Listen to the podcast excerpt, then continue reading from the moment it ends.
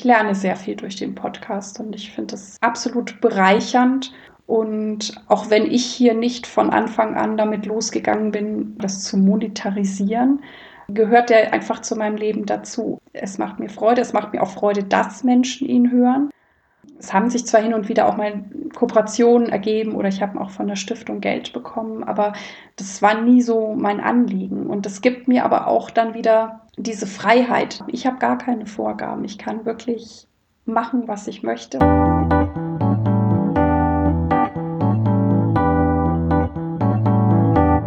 Hallo und herzlich willkommen beim Podcast übers Podcasten. Mein Name ist Brigitte Hagedorn. Im Intro hörten Sie Irene Kurka. Irene Kurka ist die erste podcastende Sopranistin und Irene hat von Anfang an für ihren Podcast beispielhaftes Marketing gemacht. Dazu habe ich mit Irene bereits im Podcast übers Podcasten 61 gesprochen. Das ist jetzt fast genau zwei Jahre her. Und nun hat sie aus ihrem Podcast Neue Musik Leben ein Buch gemacht. Hallo Irene, schön, dass du wieder hier bist. Hallo liebe Brigitte und schön, dass ich wieder bei dir sein darf.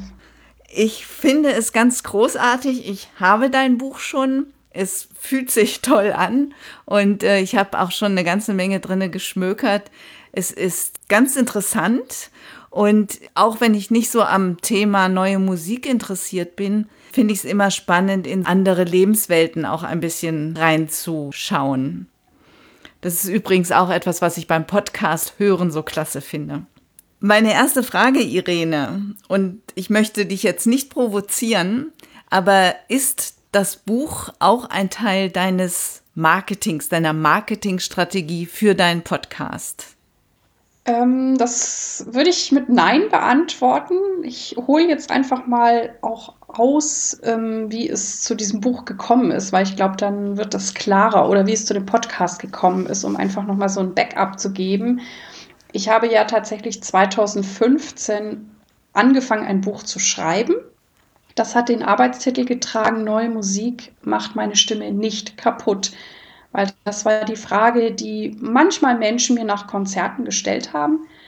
Und ich habe dann immer wieder darüber nachgedacht und auch immer wieder für mich gute Belege gefunden, warum ich das Gegenteil meine, dass einfach diese neuen Musiktechniken die Erweiterung meiner Stimmmöglichkeiten, meiner klassischen Möglichkeiten sind.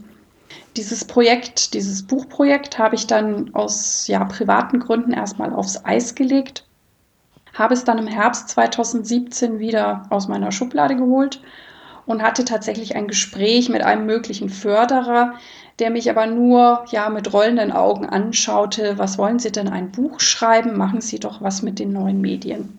Mhm. Da ging ich raus. Ich hatte keine Ahnung, was ich mit neuen Medien machen soll. Und dann ist mir tatsächlich Anfang 2018 zum ersten Mal, ich war eigentlich da ja auch schon recht spät dran, das Podcast-Format begegnet.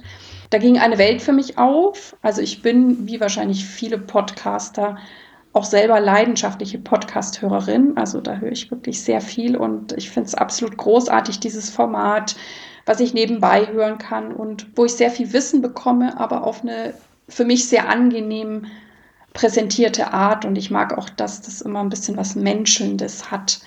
Und dann lag es eben nahe, dass ich meinen Podcast gestartet habe. Das war dann im April 2018 und dann habe ich erstmal ja fleißig gepodcastet. Und es war dann tatsächlich schon im Jahr 2019, dass mich sogar mehrere Verlage angesprochen haben ich habe mich dann eben für den Aare Verlag entschieden und finde es natürlich jetzt großartig, dass ich tatsächlich ein Buch in Händen habe, weil es ja mal als Buchprojekt gestartet ist. Es sieht auch so aus, dass es eine Reihe wird. Also ich bin bereits tatsächlich an Band 2. Und ja, zu der Frage mit dem Marketing. Ich bin das war, glaube ich, auch im Januar 2019 von einer Journalistin, der Anna Schürber, ähm, in einem Beitrag befragt worden, was in Deutschlandfunk und in einer Zeitschrift erschienen ist, wo sie sich eben mit der neuen Musik und den neuen Medien befasst hat, inwieweit ja, das genutzt wird oder welche Bedeutung das eben in dem Bereich hat. Und da gibt es gar nicht so viele Menschen. Das andere waren alles Herren und ich war dann die einzigste Frau mit dem Podcast, die da eben auch äh, zu Wort gekommen ist. Und sie hat mir damals dann auch die Frage gestellt, ist denn der Podcast ein Marketinginstrument? Und ich habe den Podcast, ich meine, du hast mich ja äh, dabei begleitet und das hast du ja auch ganz großartig gemacht, ne, mit der Technik, mit dem Redaktionsplan und wie man so ein RSS-Feed erstellt. Und vielleicht erinnerst du dich auch daran, ähm, dass ich ja damals, ne, ich hatte unglaublich viele Ideen, was ich, worüber ich sprechen möchte. Und ich kann bei mir wirklich sagen, ich war inhaltsgetrieben. Also ich habe damals, glaube ich, gar nicht kapiert und gewusst und irgendwie auf dem Schirm gehabt, dass auch der Podcast ein Marketinginstrument ist. Und als dann Anna Schirmer mir tatsächlich diese Frage stellte im Januar irgendwie 2019, ähm, war ich erstmal ganz perplex, weil ich dachte, was, was will die Frau eigentlich von mir missen? Marketing, wie Podcast und Marketing, okay. Und dann habe ich erstmal darüber nachgedacht und dann habe ich natürlich begriffen, natürlich ist es ein Marketinginstrument, aber ich bin es nie so angegangen. Und es ist tatsächlich so, dass durch den Podcast, ja, ähm, bin ich natürlich noch bekannter geworden, sichtbarer geworden. Und es ist auch so, dass dadurch, dass ich ja auch Dinge von mir preisgebe oder über bestimmte Sachen berichte, dass die Menschen mich natürlich mehr greifen können. Die haben mehr ein Bild, wer ist denn diese Sopranistin, Irene Kurka. Und ich habe dadurch auch mehr Aufträge bekommen sicherlich einmal vielleicht durch die Bekanntheit, aber ich glaube, was auch immer eine, ähm, eine Rolle spielt, und das wirst du sicher ja auch erleben, weil ja auch Menschen deinen Podcast hören und dann, so wie ich auch, ne, irgendwie ein Coaching buchen, dass ja der Hörer dann schon Bezug zu mir hat. Und ich glaube, die Menschen, die das hören, auch aus meiner Branche, die Kollegen oder auch Veranstalterinnen, die können mich irgendwie greifen und wissen dann auch, ähm, was ich mache, wofür ich stehe und wollen dann, glaube ich, auch genau das in ihrer Veranstaltungsreihe haben. Und ja, und das Buch habe ich, glaube ich, auch erstmal jetzt nicht als, als Marketinginstrument geplant. Das war halt jetzt so die, die logische Folge aus dem Ganzen. Und natürlich kriege ich auch jetzt durch das Buch sehr viel Aufmerksamkeit. Insofern ja, es ist Marketing. Und ähm, auf eine gewisse Art macht es mir dann auch immer Freude, so mit der Presse und so zu tun zu haben und quasi über mein neues Baby zu sprechen, bin dann ganz, auch selber ganz aufgeregt und froh. Und aber es also, ist es ist ja, es ist ja schön, dass du die Geschichte noch mehr erzählt hast, dass quasi sowieso vor dem Podcast das Buch stand. Genau. Ich, ich meine, da hättest du auch in unserem ersten Gespräch hättest du das erzählt. Das, das war mir, war mir jetzt auch ein bisschen entfallen, aber das ist ja ja nochmal noch mal umso schöner. Genau, also bei mir schließt sich definitiv der Kreis und das finde ich wunder wunderschön.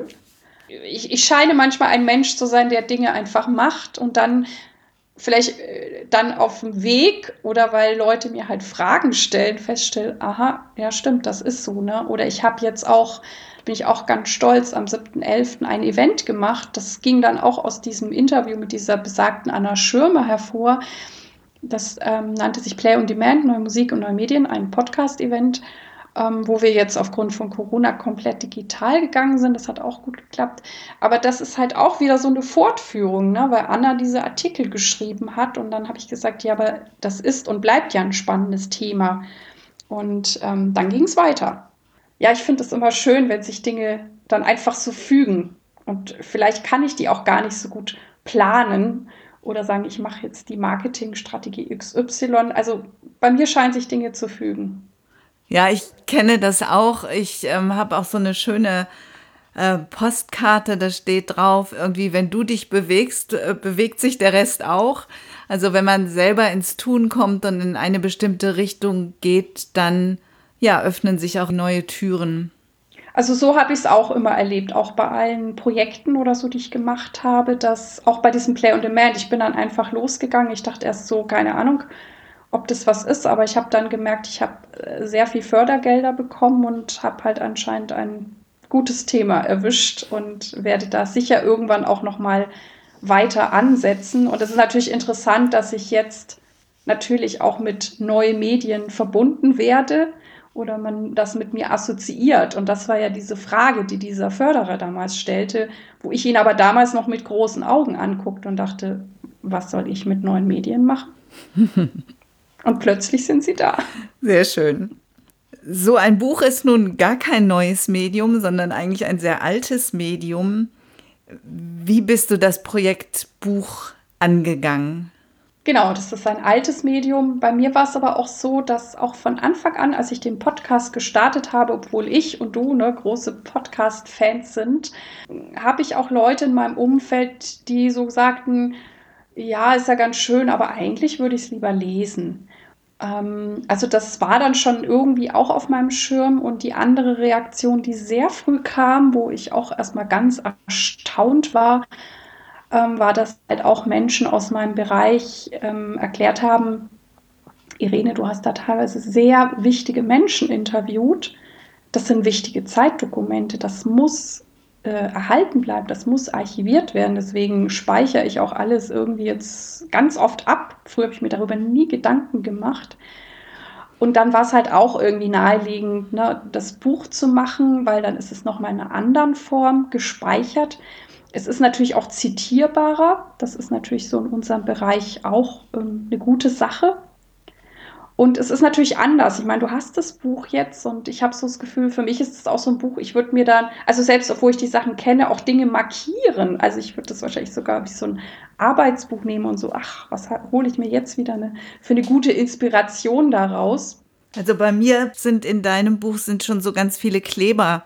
Ich mache immer so Klebeetiketten rein wo ich denke, ah, das war jetzt interessant und da muss ich noch mal gucken und. Aber das freut mich total. Ja, ich sehe das auch als so ein Buch. Also ich freue mich auch schon, weil ich das Gefühl habe, in dieser Form ja, es ist halt nochmal anders auf den Punkt oder man kann es halt nachschlagen. Ich meine, das ist natürlich beim Podcast ein bisschen schwierig, dann immer, weiß ich nicht, zur 35. Minute hinzuspulen oder so, ne? Genau, wie bin ich dann vorgegangen? Also, ähm, ja, wie gesagt, ich habe mich dann für den Verlag entschieden und wir haben dann auch überlegt, wie. Das heißt, Entschuldigung, Irene, das heißt, ähm, du hattest jetzt Verlage im Hintergrund, wo du quasi sagen kannst, na, die, die wollten ja mal und jetzt spreche ich die mal an. Nee, es war umgekehrt. Äh, ich glaube, die haben dieses Format mitbekommen und haben mich selber angesprochen, ob das nicht sinnvoll wäre, den Podcast auch in eine Buchform zu bringen. Okay. Also auch da ähm, sind Menschen auf mich zugekommen und ich habe mich dann eben für Aare Verlag entschieden und wir haben dann halt überlegt, okay, wie können wir das umsetzen, dass, es, äh, dass das Budget überschaubar bleibt, dass es aber gut wird und haben also die Solo-Folgen, die habe ich ähm, transkribieren lassen. Ich habe eine sehr gute Lektorin gehabt, ähm, die da habe ich auch gut investiert, aber das war mir jeden Cent wert, weil die einfach ähm, das A gut kann und ähm, sich halt in meiner Branche sehr gut auskennt und da auch, auch sehr gute Ideen reingebracht hat. Das ist die Elisabeth von Deliva. Und bei den Interviews haben wir dann so entschieden, auch um ja, den Arbeitsaufwand überschaubar zu halten, aber auch um dem Interviewten die Chance zu geben, ähm, auch nochmal eingreifen zu können, weil es ist ja etwas anderes, wenn etwas geschrieben ist, als wenn etwas gesprochen ist. Und da haben wir es tatsächlich dann so gemacht, dass die sozusagen sich selber kümmern mussten und dann ein ja, bearbeitetes Interview abgegeben haben, was wir aber dann eben, also die Lektorin dann nochmal durchgeschaut hat. Und im Zuge dessen habe ich aber mit zwei Transkribierern äh, gearbeitet und habe dann auch, wenn, naja, von meinen Interviewten äh, die Anfrage kam, ja, ich mache schon mit, aber das mit dem Transkribieren ist ja schon viel Arbeit, kannst du da helfen? Und dann habe ich immer diese zwei Namen weitergegeben und die haben sich natürlich sehr gefreut. Also es sind viele dann schon von jemand, der halt äh, professionell transkribiert gemacht worden. Wenn du, wenn du magst, kannst du mir den Link auch schicken, dann verlinke ich das gerne in den Show Notes von denen, die das für mich gemacht haben. Genau. Kann ich sehr Oder deiner. Lektorin. Kann ich gerne machen. Mache ich, äh, sage ich dir nachher alles. Also die freuen sich auch. Ich habe auch die beiden Haupttranskribierer, die stehen hinten auch ähm, in, der, in der Danksagung. Also ich habe die gefragt und die fanden das natürlich auch sehr schön, genannt zu werden.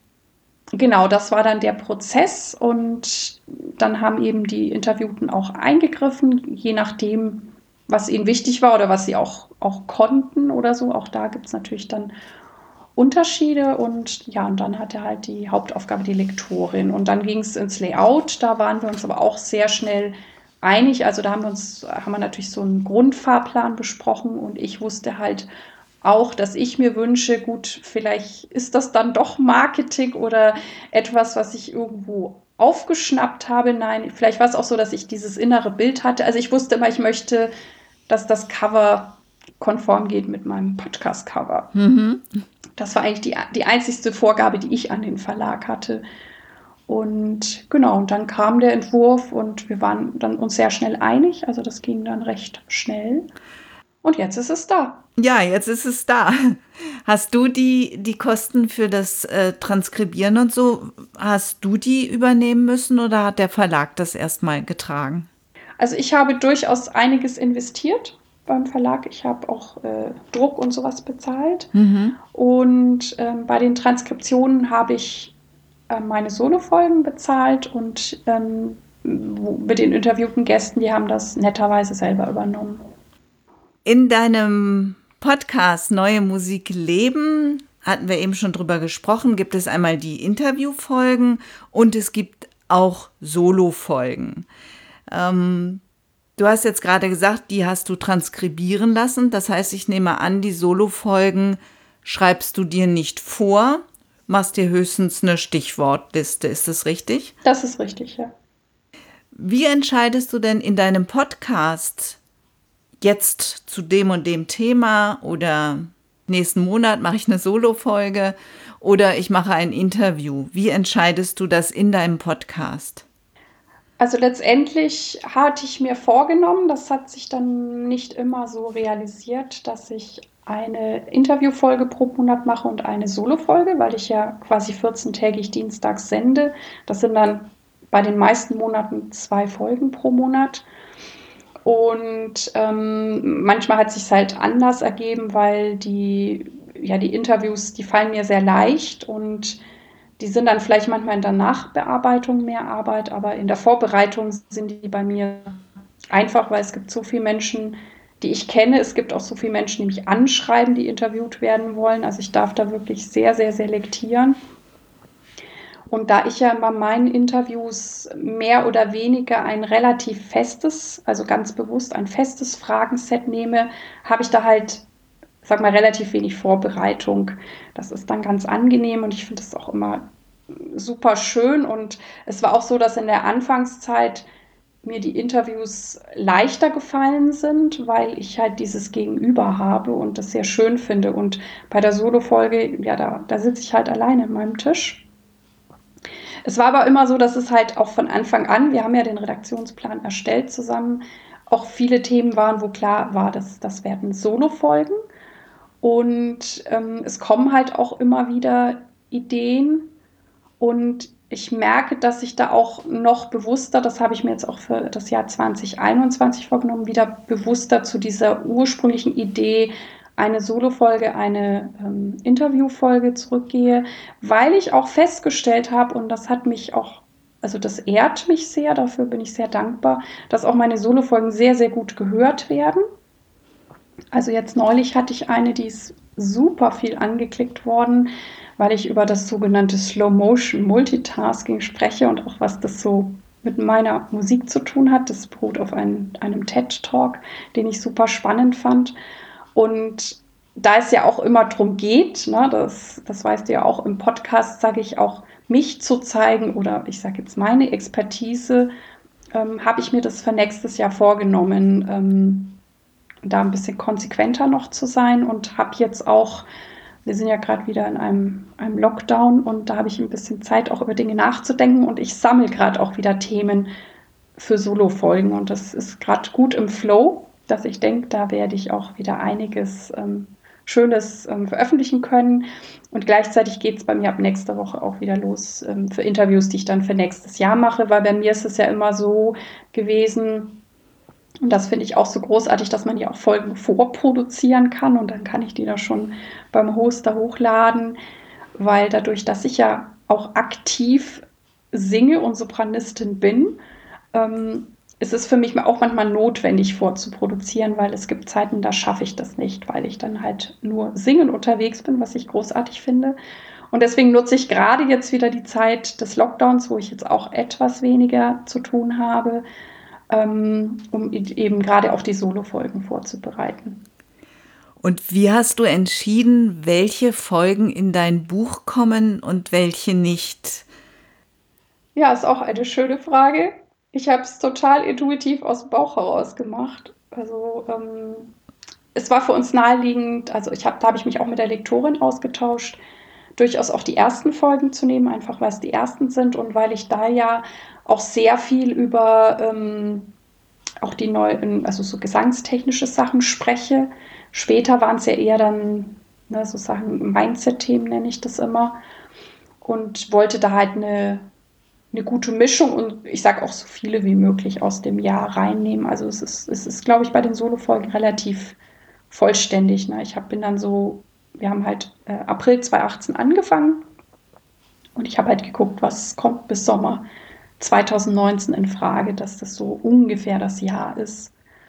Ich finde es total spannend, wenn du nachfragst, weil ich dann manchmal merke, ähm, dass ich manchmal gar nicht so genau weiß, wie ich eine Entscheidung treffe. Ich mache es einfach.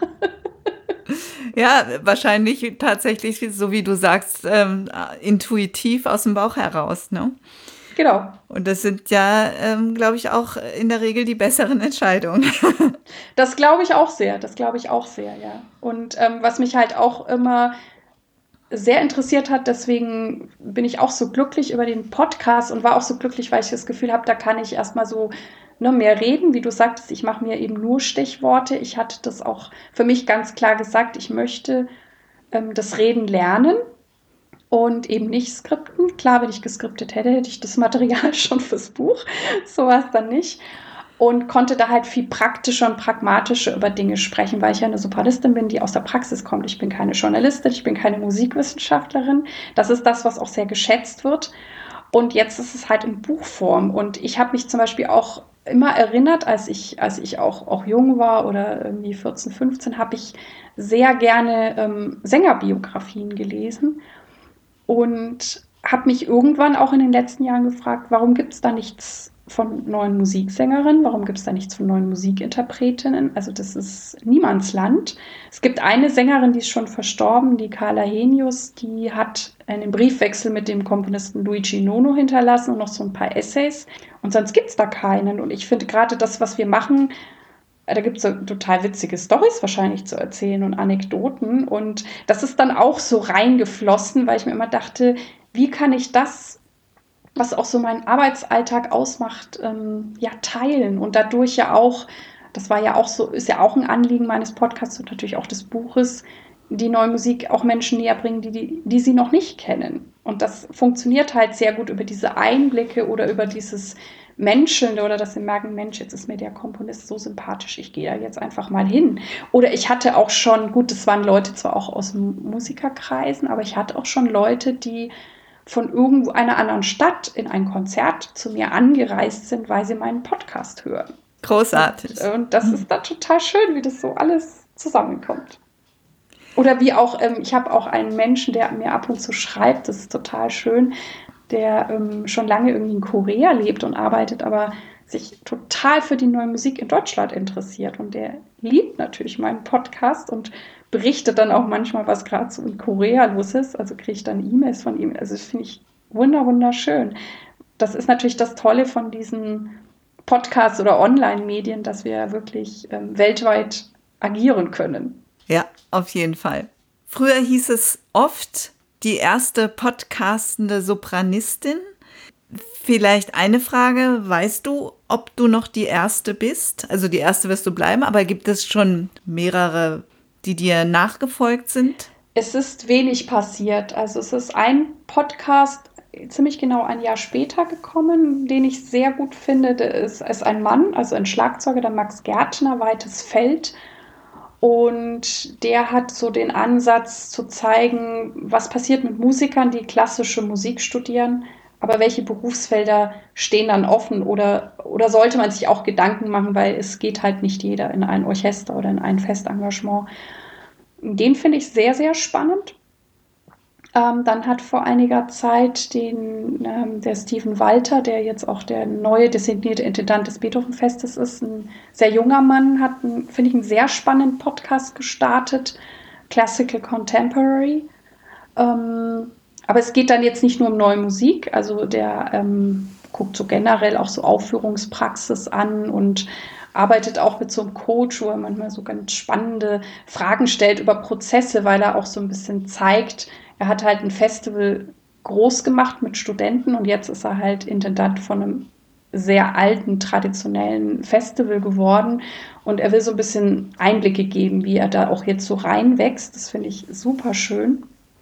In der neuen Musik selber ist, ist so gut wie nichts gekommen. Es gab jetzt zu Corona-Zeiten, wie glaube ich in vielen Bereichen, noch so ein paar Pflänzchen, aber die meisten wachsen schon nicht mehr weiter. Also was ich jetzt so mitbekommen habe, ne, die haben dann vielleicht zehn Folgen gemacht und seit August gibt es da nichts Neues. Ja, also es ist äh, immer noch ein bisschen verhalten bei mir. Natürlich gibt es auch sehr erfolgreiche Podcasts, die natürlich ähm, die Rundfunkanstalten mit rausbringen. Die haben dann natürlich auch viele Interviewformate gemacht und ja, also ich, ich denke, da ist, da ist immer noch noch Platz für, für, für sehr lebendige Formate in, in meinem Bereich. Insofern stehe ich wahrscheinlich immer noch ziemlich alleine da und vor allem auch als Frau.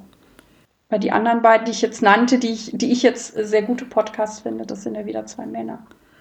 Und neben dem Podcast machst du mittlerweile auch noch ganz andere Dinge. Du kuratierst zum Beispiel eigene Konzerte, hast ein Buch rausgebracht.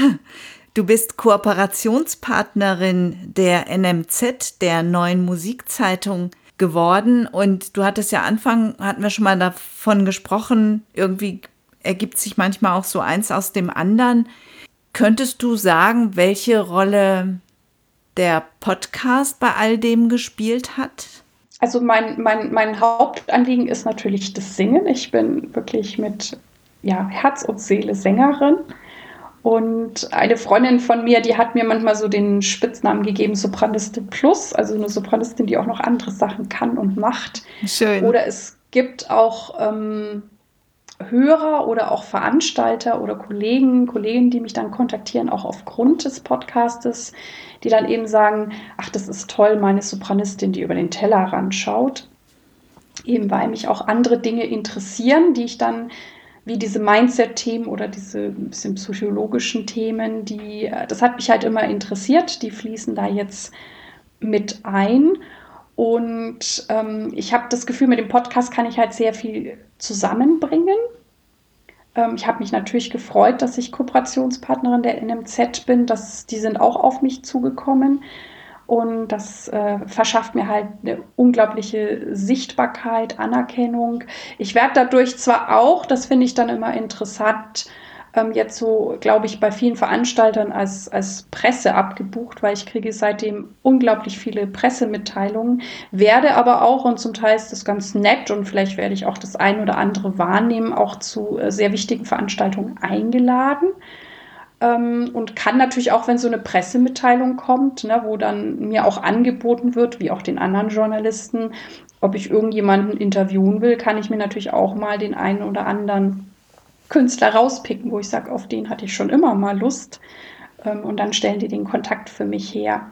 Aber manchmal schmunzle ich auch, weil ich mich halt überhaupt nicht als Journalistin sehe. Also ähm, ne, die Leute, die Journalisten sind, die haben das auch richtig gelernt. Ich bin halt so die Pragmatikerin, was aber viele auch schätzen, weil, weil auch manchmal, ich glaube, Menschen mir dann auch Sachen erzählen, die sie vielleicht einem gestandenen Journalisten gar nicht erzählen würden, ne? weil es ist, ist eine andere Atmosphäre. Und ja, was hat mir der Podcast also ja, Sichtbarkeit, wie ich vorhin sagte, auch Aufträge, auch eine unglaubliche Vernetzung. Und für mich persönlich ist es auch, ähm, ich sage immer auch so ein, so ein Lernturbo. Ne? Ich habe ich hab ja mir als Aufgabe gelegt, besser reden zu lernen. Und mir glauben das ja viele nicht. Ich war als Kind schüchtern. Ich habe meinen Mund nicht aufgebracht. Dann bin ich schon mal Sängerin geworden. Jetzt ähm, ja, rede ich mehr und auch mittlerweile ganz gerne. Also das war was, was ich halt dabei gelernt habe und mir eben selber auch so aufgelegt habe und gesagt, ich mache nur Stichworte. Ähm, ja, es ist, es, ich lerne sehr viel durch den Podcast und ich finde das absolut bereichernd. Und auch wenn ich hier nicht von Anfang an damit losgegangen bin, ne, das ist ja auch immer eine wichtige Frage, das zu monetarisieren, ähm, gehört der einfach zu meinem Leben dazu. Also ich, ich, es macht mir Freude, es macht mir auch Freude, dass Menschen ihn hören. Und ähm, es haben sich zwar hin und wieder auch mal Kooperationen ergeben oder ich habe auch von der Stiftung Geld bekommen, aber das war nie so mein Anliegen. Und das gibt mir aber auch dann wieder diese Freiheit, ne? weil beim Funk, ich meine, die machen ja auch tolle Sendungen, aber die haben oft auch Vorgaben. Ich habe gar keine Vorgaben. Ich kann wirklich machen, was ich möchte und das genieße ich. Und deswegen möchte ich da auch gar nicht irgendwo reingeraten, dass vielleicht jemand äh, ja, mir Geld bietet, aber dann darf ich vielleicht nur das und das senden. Und ich genieße da halt auch wirklich diese Unabhängigkeit und das genießen halt auch meine Hörer und Hörerinnen. Und wenn ich dafür dann noch mehr singen kann und darf, dann freue ich mich. Ich habe allerdings auch, weil sonst wundern sich vielleicht auch einige, wie ich das alles schaffe. Also ich bin zwar fokussiert und fleißig und strukturiert, aber ich habe auch seit, ich glaube auch seit 2019 jemanden, dem ich äh, die Interviews immer mal zum Schneiden gebe. Also da spare ich mir die Zeit dann. Also weil irgendwann, ähm, ich kann auch nicht alles machen. Oder jetzt beim Buch war es ja auch so, dass ich, ähm, also die Lektorin, die war nicht nur wichtig, weil sie toll lektoriert hat, aber sie, sie hat mir auch einiges an Arbeit abgenommen. Und ähm, da muss ich dann schon immer gucken, wie koordiniere ich alles, dass ich alles, was mir total wichtig ist, unter einen Hut bekomme. Vielen Dank, liebe Irene. Vielen Dank, dass du hier so offen über deine ganzen vielen Projekte erzählt hast. Und ähm, ich wünsche dir ganz viel Erfolg, weiterhin natürlich mit deinem großartigen Podcast Neue Musik leben und mit deinen, ich sage jetzt es gleich mal im Plural, mit deinen Büchern. Es war wieder wunderschön bei dir zu sein und ja, bis zum nächsten Mal. Ja, hoffentlich bald. Tschüss. Tschüss. Alle Links finden Sie natürlich in den Show Notes und ich sage danke fürs Zuhören. Ich freue mich, wenn Sie nächstes Mal wieder dabei sind. Dann haben wir schon 2021 und es wird wieder einen akustischen Rückblick auf das Jahr 2020 geben. Wenn auf meiner Seite alles wie geplant läuft, hören wir uns also wieder am 7. Januar 2021. Und sollten Sie diesen Podcast noch nicht abonniert haben, dann tun Sie das doch, damit Sie die nächste Folge nicht verpassen. Und nun wünsche ich Ihnen eine gute Zeit, schöne Feiertage und kommen Sie gut rüber nach 2021. Ihre Brigitte Hagedorn. Mehr über mich und meine Arbeit finden Sie auf www.audiobeiträge.de.